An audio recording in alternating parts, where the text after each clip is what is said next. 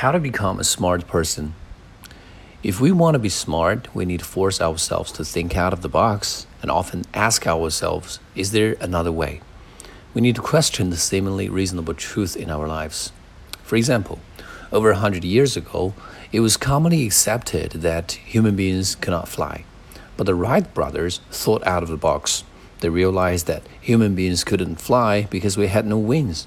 So they built wings and added a motor to give them a propelling power. Then they created one of the greatest inventions in human civilization the plane.